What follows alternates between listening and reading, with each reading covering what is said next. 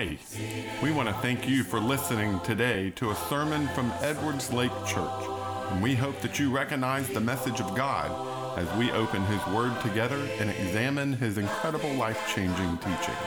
We pray that this message will challenge you, motivate you, or touch you in some way.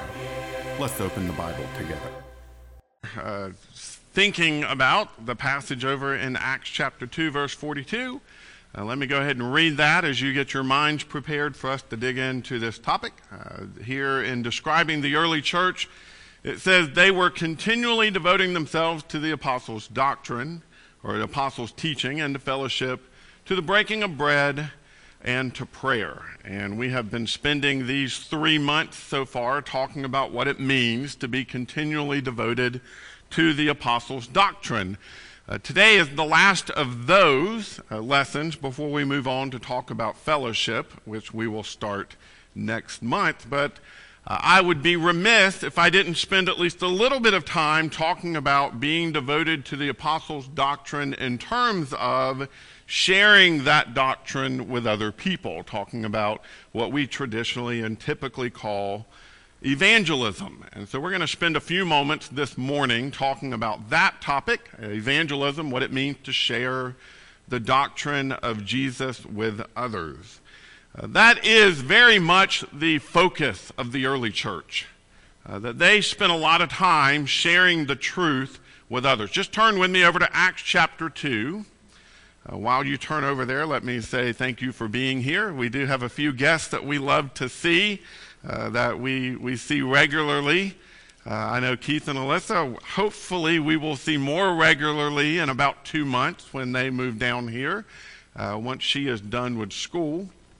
Uh, so do keep her and her job search and such things like that in your in your prayers. And it's good to see Zach back again today. And everybody, make sure you get a chance to meet Zach before you leave today. And there, we have a few others that are just family that are in town, and it's always good to be with family. Thank you for being here and spending time with us this morning. All right, Acts chapter 2, we already read verse 42. Look with me back uh, before that, where it talks about the beginning of the church. Peter has delivered this great and a bit of an abrasive sermon here in Acts chapter 2, and the people responded uh, from their hearts. And they wanted to know what they must do. And Peter says, Repent and be baptized, each of you, in the name of Jesus Christ for the forgiveness of your sins, and you will receive the gift of the Holy Spirit. But if you look there in verse, uh, reading the, the verses that followed, it says in verse 41 those who accepted the message believed or were baptized, and that day about 3,000 were added to them. And so the beginning kind of happened with a flash, with a bang. It was a pretty big beginning. Could you imagine having an event or a sermon that was delivered and all of a sudden 3,000 people responded and wanted to become Christians? And the work that would be involved with that and how exciting that would be. But it didn't end there. If you look down at the very end of Acts chapter 2, verse 4. 7, it says, They were praising God and enjoying the favor of all the people. Every day, the Lord added to their number those who were being saved. The early church did not have a one and done sermon and all of a sudden, okay, well, now we've got this organization of people that we got to figure out what to do with. And so they, they stopped teaching in order to work on the group. No, they were defined by the activity of sharing the gospel message. And we see, according to the pattern in act, that that began in Jerusalem, and then it spread through Judea, and then it went to Samaria, and then it went to the uttermost parts of the world, which was exactly what Jesus told them to do back in Acts chapter 1, verse 8. And so that's exactly what they did.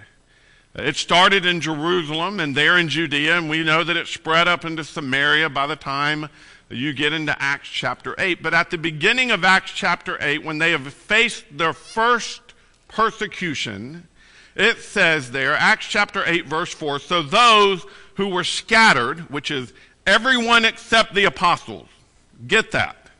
At this point, and we'll look at some of these verses in a few moments, we've got thousands of Christians gathered together, staying there in Jerusalem and in the surrounding areas. When persecution arose, everyone except the apostles, back in verse 1, scattered. And it says, Those who were scattered went on their way preaching the word. Everyone went on their way preaching the word. None were exempt from that. None. And I've heard some people appeal to James chapter 3, verse 1, which says, Let not many of you become teachers, my brethren, for we incur a stricter judgment. And they'll say, Well, that means that there should only be a few chosen or maybe a few specially talented people who teach. I am proof that you don't need talent to do that. You just get up and do it. You get up and talk about truth. And, and that passage is not saying you shouldn't become teachers as much as it is saying be aware that teachers incur a stricter judgment, and it goes on to explain why they incur a stricter judgment. Because the tongue is a dangerous thing to let flap around. And we will be judged for the words we use. The reason I say that it's not saying that we shouldn't be teachers is because there are many other passages that teach we should be teachers. 2 Timothy chapter 2 and verse 2, Paul tells Timothy there, what you have heard from me in the presence of many witnesses, commit to faithful men who will be able to teach others also. So what I have taught you you teach others who will teach others who will then teach others who will teach others. Do you see the pattern? That's the pattern of the way the church works. Is that teachers teach others to teach. And then that just keeps going and going. Flip a few pages over to Titus chapter 2 and verse 7. Titus chapter 2, verse 7. We'll read verse 6 so that we have the context. In the same way, encourage the young men to be self controlled in everything. Make yourself an example of good works with integrity and dignity in your teaching. Your message is to be sound beyond reproach so that any opponent will be ashamed because he doesn't have a bad thing to say about us. We teach. And if that's not clear enough because I've heard some people say, well, you know, but that was Paul's instruction to Timothy, the evangelist, and Paul's instruction to Titus, who was an evangelist. We'll look over in Hebrews chapter 5. Hebrews chapter 5 says here, starting in verse 11 for the sake of context, we have a great deal to say about this, and it is difficult to explain since you've become too lazy to understand although by this time you ought to be teachers. You need someone to teach you the basic principles of God's revelation again. You need milk, not solid food. Here, the implication is all of those to whom the writer of Hebrews is writing have had sufficient time to grow and mature to the point to where they should be teaching others because that was the eventual outcome of maturing in Christ. That a Christian starts to teach. I'm not by any means implying by that that you need to become a pulpiteer, that you need to have an audience in front of you, that you need to necessarily teach in some official classroom capacity, standing in front of an audience, because there are some of us who are absolutely terrified of doing that. But that doesn't erase your responsibility to teach. Teaching does not have to be public role. The teaching I have ever received is in the back of this auditorium where somebody has pulled me inside and said, Hey, Adam, I need you to do some thinking on something. Or, Adam, I'm not sure you brought this out in the right way. Or, Adam, what about this? And it's something I've never thought before. Some of the best teaching I've ever received has been across the dining room table where I was supposed to be teaching them, reality, they did just as much, if not more, teaching me.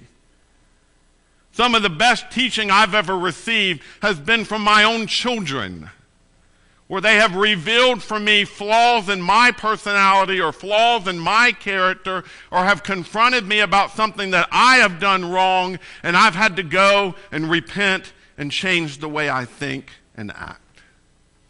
Teaching is not necessarily only a formal exercise, although I think it includes that. But teaching is something we do every day as a part of our everyday life, both through example and through word. Now, notice I'm saying both. I don't think you can teach only by example, and I don't think you can teach only by word without an example to back it up. You need both. You need both. But there is not any of us who cannot, in conversation with someone, share with them truth that will change their life. And there is not a single one of us who are exempt from the responsibility to teach with our lives and with our words. It is the way the Bible teaches the church should grow. Let me give you an example. You know, there, there is a traditional, what I call a traditional growth model for the church. And it is this we are going to hire a personal worker. That's the term we use. A personal worker, as if other work is not personal. It's kind of cold and standoffish. But then there's the personal worker who, who has the job of meeting with people and being personal with them. The personal worker. And in that model, typically what we see is uh, there's just an idea or goal of we're, we're wanting to grow, and so we're hiring a man, we're hiring somebody to come in and do the job of teaching in our community, and we want to see baptisms. We want to see people respond to the gospel. And so a lot of times when you see those personal workers, they will, you know, baptize 15 people a year. And we look at that and we go, oh, that, that's wonderful. That, that's the way this should go. That's the traditional model. Here's the biblical model every Christian is a personal worker, no exemptions. And, and just for the sake of building a model, and I'm not saying this is the biblical standard or goal, but for the sake of building a model that, that we can use for comparison's sake, every person, every Christian makes it their goal to add one soul per year to the kingdom of God. One. So we got one man who's hired to add 15. We've got every man and woman who is hired, or who not hired, their, their job commissioned to them by God is to get out and meet with people and teach and share the gospel both through their example and through their words and, and hopefully be effective with one soul per year. You know, I've been hired as the personal worker for a lot of years. I, I think I have only personally hit the 15 souls per year mark one year of 18 or 19 now. Per- personally, like where I personally studied from beginning to end. I met the person. I opened uh, the door through conversation. We sat down. We looked at the Bible together. They responded to the truth. That I did the whole process with somebody, with 15 different people in a year. And, and, and I, I've done that one time, I think. Now, I've, I've met the 15 baptisms a year goal a lot of times uh, over the years, but very rarely has it been exclusively me. It's been a combination of things. It's been people, uh, children being baptized, or it's been uh, a friend of a friend, or a, you know somebody's neighbor who they already had the conversation, opened up the door, and all I did was come in and do some teaching, or, or maybe just met them at the building and did the baptism. Uh, that that that been my role several times through the years and it doesn't work. Uh, maybe, maybe that's my own deficiency, But my experience in talking to people in different places is that it rarely works anywhere for that to be the model. The truth is, preachers or evangelists or some sort of hired man are the absolute worst person you can hire to be a personal worker. And here's why. What we do in this traditional model is we hire somebody, generally from another town or another state, to come into our, our location and do all of the outreach and the evangelism and the personal work where they don't know anybody. Their entire circle of influence sits in the pews every Sunday. So we expect them to go and have, you know, study the Bible in Starbucks or set up some sort of meetup group or, or have some sort of outreach where they're involved in the school or some sports program or the Rotary Club. And so they, they have to go out there and spend all this time building this circle of influence over which they can open opportunities for the gospel. But then because they haven't been able to baptize enough people in a short enough amount of time, we're going to get rid of them and get somebody else in here before they've ever actually built their circle of influence. It takes a while to become a part of a community. Does all this sound familiar?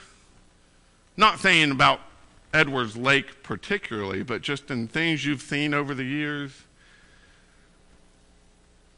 It's not a program that works oftentimes the preachers that do get up and, and are fairly successful at, at baptizing a bunch of people do it with some sort of gimmick or program. But the problem is you have to put so much time into the gimmick and program that there's very little time actually used to actually grow and mature the new Christian. And so you start creating a baptism mill where we bring people in, we get them wet, and then we don't ever see them again we see them shortly thereafter. Because there's nobody really building those new Christians up and helping them and encouraging them to grow, and so they start falling away. And we wonder why it's not working. It doesn't work because it's not the biblical pattern. It's not the way the Bible says this works. Truth is, uh, let's take something you know, like the, the traditional model. What you've got is let's take our, our 75 person congregation here and we hire somebody and they come in, they bring 15 people to Christ this year. And so we end the year at 90 people, and then the next year at 105, next year at 120, and the next year at 135, and then the next year at 150. And we go, wow, that was fantastic. And we look at that kind of growth and we're, we're impressed by that. Should we be? I mean, again, it, it's not the biblical pattern. You know, this, this model even assumes two things on, on both sides of the equation. One is it assumes there's no losses in a congregation, which we have death and we have people that move and we have people that fall away. But it also it doesn't assume the extra growth of family and friends and others that are associated with the new Christian. So, I mean, it kind of balances out we could in five years be at, be at about double what we are now with the traditional model. Let me show you the biblical model. You take a 75 person congregation, and every Christian at the congregation makes it their mission, their goal to share the gospel with one person. Could be more than that, but just, you just choose one and you focus on that one person for the year. In one year, we've accomplished, or let me, let me reword that God has accomplished through us what the traditional model took five years to do. But then you can continue on that path. You, have got 300 the following year, 600 the next year, 1,200 the following year, 2,400 people in five years.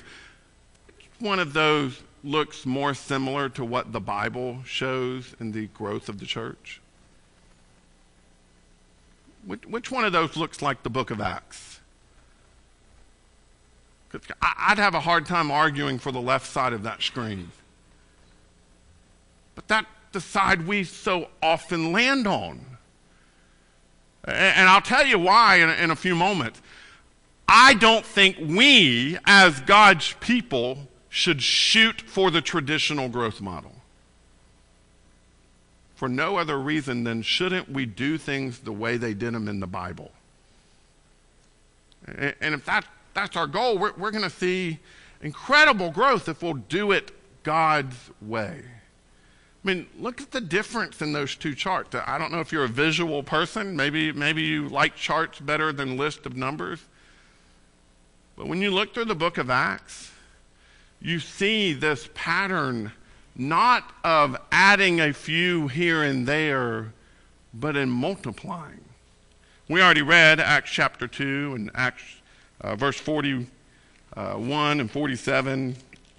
Look with me at some of these other verses. Acts chapter 4, verse 4. But many of those who heard the message believed, and the number of men came to be about 5,000. That's men, not women and children also. It, it, it, on the traditional growth model, do you know how long that would take to go from 3,000 to 5,000? A long time. Do you know how long it takes with the multiplication model, the biblical model? Not very long at all. Not very long at all. You look over in chapter 5, verse 14 chapter 5 verse 14 believers were added to the lord in increasing numbers multitudes of both men and women. Chapter 6 verse 1 in those days as the disciples were increasing in number there arose a complaint by the hellenistic jews. We'll talk about that more tonight in tonight's sermon. Verse 7 of the same chapter. So the word of the lord or the word of god spread and the disciples in jerusalem increased greatly. Some of your versions say multiplied in number. A large group of priests became obedient to the faith you look over in chapter 9 verse 31 chapter 9 verse 31 so the church throughout all judea galilee and samaria had peace and was strengthened Living in the fear of the Lord and encouraged by the Holy Spirit, it increased in number. Chapter 11 and verse 21. You've got this statement. The Lord's hand was with them, and a large number who believed turned to the Lord. Verse 24, it says, For he was a good man, full of the Holy Spirit and faith, and large numbers of people were added to the Lord. Look over in chapter 16, verse 5. So the churches were strengthened in faith and grew daily in numbers. Daily in numbers. Isn't it kind of obvious just how much the church in the book of Acts grew and grew fast and multiplied and continued to expand and expand and expand? Now, our traditional model, we, we like it because it's traditional. It's the way it's done. I, I, can't tell you how many business meetings I've sat in over the years where the first question that's asked whenever any idea is presented is, well, what other church is doing it that way? That's the first question asked. Or a complaint arises where they say, well, I ain't never seen a Church of Christ do it that way before so. Who, who said other groups are our standard? Shouldn't the Bible be our standard? Shouldn't the book of Acts be our standard? Shouldn't we be growing the way they did in the book of Acts, not worried so much about tradition? Uh, we like the traditional growth model because it's easy. It's easy to hire a man to come and do the job that we all know we should be doing. It's easy. We like it because it, it defers the job to somebody else. And, if it doesn't work, if we're not growing, well, well, then we just get rid of that guy and we'll get, we'll get this other guy who will come in and be successful where that guy wasn't. And then when he's not successful, what we'll do is we'll get another guy. But we always have somebody to blame it on. And so when growth doesn't happen, it's not my fault, it's his fault. And then that becomes easier. Unfortunately, it's also typically very expensive. Very expensive. You know, you start programs, programs take money. Uh, not just expensive in money, it's expensive in time. You, you start doing all of these programs, and then you've got to do some sort of a radio program also, and then a call in program of some sort. So you've got to set up phone lines and advertisements and all of that sort of stuff. And, and then we got to get community involvement, and that takes money, we got to send people out there to put all that time into uh, these civil service clubs type things, and, and so we'll do that, and then we'll put advertisements up everywhere, and then we'll have meetings and hire good speakers to come in and do these meetings and lectureships, and they'll come in and they'll wow people, right? All those people who come from the community and sit in the pews for those meetings, yeah. Well, they'll, they'll just take off and we'll grow like, like gangbusters because of these meetings and lectureships and kids' events. And when do you stop? And I'll be honest, we can get so busy and we can get so expensive in our money and time that we don't actually have any time left over to do the actual work of teaching. And that's dangerous. It, it's comfortable and it feels good. I mean, I, I love VBS. I, I love the, the storytelling event that we did last year. That was a blast. I enjoyed it. I stressed out the high heavens over it. But I, I really enjoyed that program. I, I enjoyed all the events that went along with it. But it, did it really accomplish the mission? Not saying it's the wrong thing to do, but I, I am saying that sometimes we can think we can get so busy and focused on the busyness that we forget the purpose. And, and shouldn't we be focused on the purpose? Honestly, I, we like that slow growth because it's manageable. It's easy to meet people when you're growing slow and to give each person individual attention. We, we can do that within the that small time frame that we've devoted to these types of things. But biblical growth, it's radical. And I don't mean that like cool 80s term, radical. You know, I, I, it, it's, it's different. It, it's strange. It, it's uncomfortable oftentimes. It, it is a bizarre concept and often requires some bizarre activity that isn't going to be smiled upon by other churches of Christ. It, it's difficult. It's difficult because it requires every single one of us to get off the pews and do some work. It requires us to have difficult conversations sometimes with people. It requires us to go uh, to, to become a training focused church. That's a novel concept, isn't it? That we would become a church that was focused on training our membership. It's almost like that comes straight out of Ephesians chapter 4 that we have been given apostles and prophets and evangelists and pastors and teachers for the building up and the equipping of the saints. Biblical concept, brothers and sisters, that we would be a church that focused on training our members to be effective as we grow. But that's different than the traditional model. It creates uncomfortable situations. Yeah, I, one thing I have learned every person has baggage. Everyone. Every person you talk to in the community out there comes with baggage. They've got difficulties they've lived through. They've got biases and prejudices that they fight against. They have opinions and ideas that you are going to disagree with. Isn't it worth teaching them so that we can all be in heaven together? Even if we disagree with them politically, or we disagree with them on social issues, or we disagree with them over how they think things should be done within uh, as a group of God's people. It's going to cause us to have a lot more Bible studies over fundamental issues. It's going to cause us to sometimes question our own understandings of things.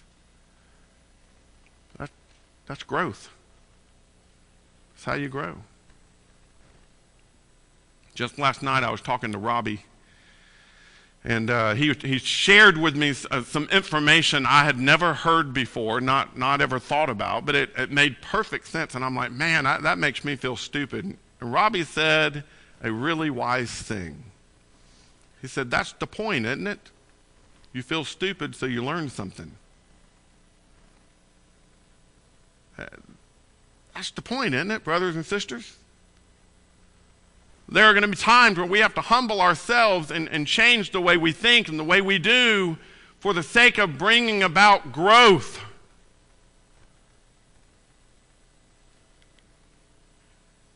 I tell you, this biblical model of growth feels amazing. It's hard to not be excited when you are, as it says over here in Acts chapter 16, verse 5, the churches were strengthened in the faith and grew daily in numbers. Could you imagine sitting around waiting for the email that was going to come out about who was baptized this morning? And having that expectation almost like it would be a disappointing day when that email didn't come out because that would be abnormal. That, that's how much growth we're seeing in the church is that we, we hear every day new names that we got to get in our head, new people we got to meet because the church has grown again. Wouldn't that be awesome? Wouldn't that be an incredible experience? It, it, it can easily get out of control. You, know, you look back at that model we were looking at. Let's, let's say we did the goal of every Christian reproducing himself or herself in every year. That first year where we grow by 75, we'd, we'd have three baptisms every two weeks. Just, just running the numbers. Three baptisms every two weeks. I was going to say a baptism and a half every week, but I, I, thought that just seemed disingenuous. Like, how do you have a half baptism? But three baptisms every other week. We're having to meet three new people and, their families or anybody associated with them. We're, having to constantly meet new people because so many people are turning to Jesus. Wouldn't that be incredible? By year five, when, we talked about year five, that, that means 23 baptisms per week. Could you imagine? Could you imagine that kind of growth? What that would feel like? How incredible it would be to experience God moving and working in such a visible and powerful way. Can you imagine how easy it would be to let that get out of control? I mean, you, have uh, our elders would have to work 24 hours a day just to keep up with the new names much less getting to know their lives and their stories and how they can serve them the way that they serve us. It would be incredible. But it's the way the early church grew. And, and we're going to see how the apostles handled some of those things tonight uh, in this evening's sermon as we dig into the beginning of Acts chapter 6. But I think it's important for us to recognize just because it's difficult, just because it could get out of control, does that mean we shouldn't do it the biblical way? Or maybe we should just make the kind of changes necessary in order to do it both the biblical way and the way it grows. One of my favorite things about the biblical model no programs no superfluous activities. It's free and it works anywhere you go. Because all it requires from you is that you be willing to have a conversation and you be willing to help somebody meet Jesus. What excuses do you have as to why we're not doing this? You know, if we're going to do church growth the biblical way, that's going to require some changes in our activities. I mean, could you imagine if we busted out the, the, the, the walls of this building within two years? What, what would we do? How would we make decisions on how we're all going to fit and how we're all going to have an opportunity to worship? Oh, it, it costs a lot of money to build a building these days. So how, how, would we, how would we worship? Our, our church family time would, would have to take a priority. It's the only way we could keep up. Our, our Bible classes and training would have to change to involve other things and other ideas and other activities and other practices. There would be a focus on individual relationships so that nobody falls in the cracks. And that's difficult. When you're growing fast, it is easy for people to fall into the cracks. But you don't see that in the early church. Not, not through this book of Acts. We'd approach the world differently. You know, biblical growth would require us to, to start looking at everybody not as people, but as souls in need of Jesus. I, I hesitate to use the term prospect because we, we kind of, that's such a sanitized term. We use it in business all the time when talking about uh, clients or talking about, uh, you know, people who, who we're going to try to help, you know, in some way, sell something to. We're not selling anything here. All we're doing is introducing them to the Lord who can change their life. And we'd start seeing everybody through those terms.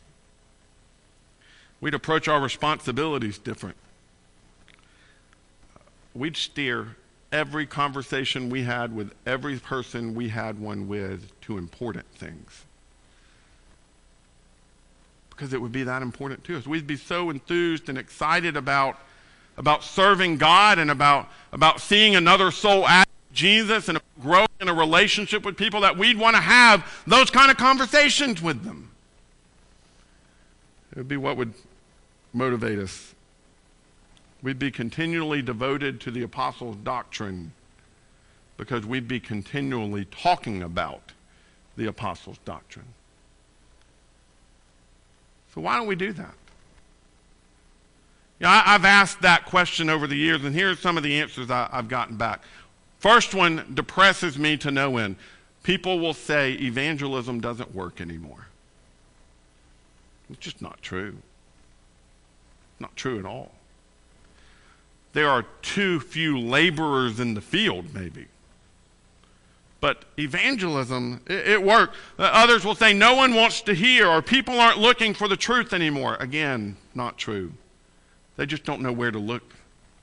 And the reason they don't know where to look is because there's not enough of us out there having open conversations about it so that they know and they can overhear and they can start asking questions. Uh, well, you know, here in Alabama, the Church of Christ is hated. People, people don't like the Church of Christ. It's not true either. I find that less and less true just from a conversational perspective, but uh, honestly, the problem is people, don't, people only know what they've been told. And all they need to do is meet somebody who can be an example both in conduct and in word to show them that we're not some cult of people who think that they're the only ones going to heaven. We are a group of people who want to go to heaven. That's it. And we want to take them with us. I've heard people say that people don't actually need the gospel anymore. Really? I've heard that. And, and others who, who don't say it, but they act like it. You'll have a conversation, you know, have you, have you talked to your neighbor about the gospel? Well, you know, but they're, they're doing good. They, they, they're pretty moral people. I've never had a disagreement with them. They keep their lawn cut real nice. I didn't know the requirements for heaven had changed. But, but that's how people think. I've heard people say, well, I don't know what to say. Or, or, or what if I say the wrong thing? That's again why we need to become a training group, a training church. But I'm, I'm going to be blunt and say this. The only way to truly say the wrong thing is to say nothing.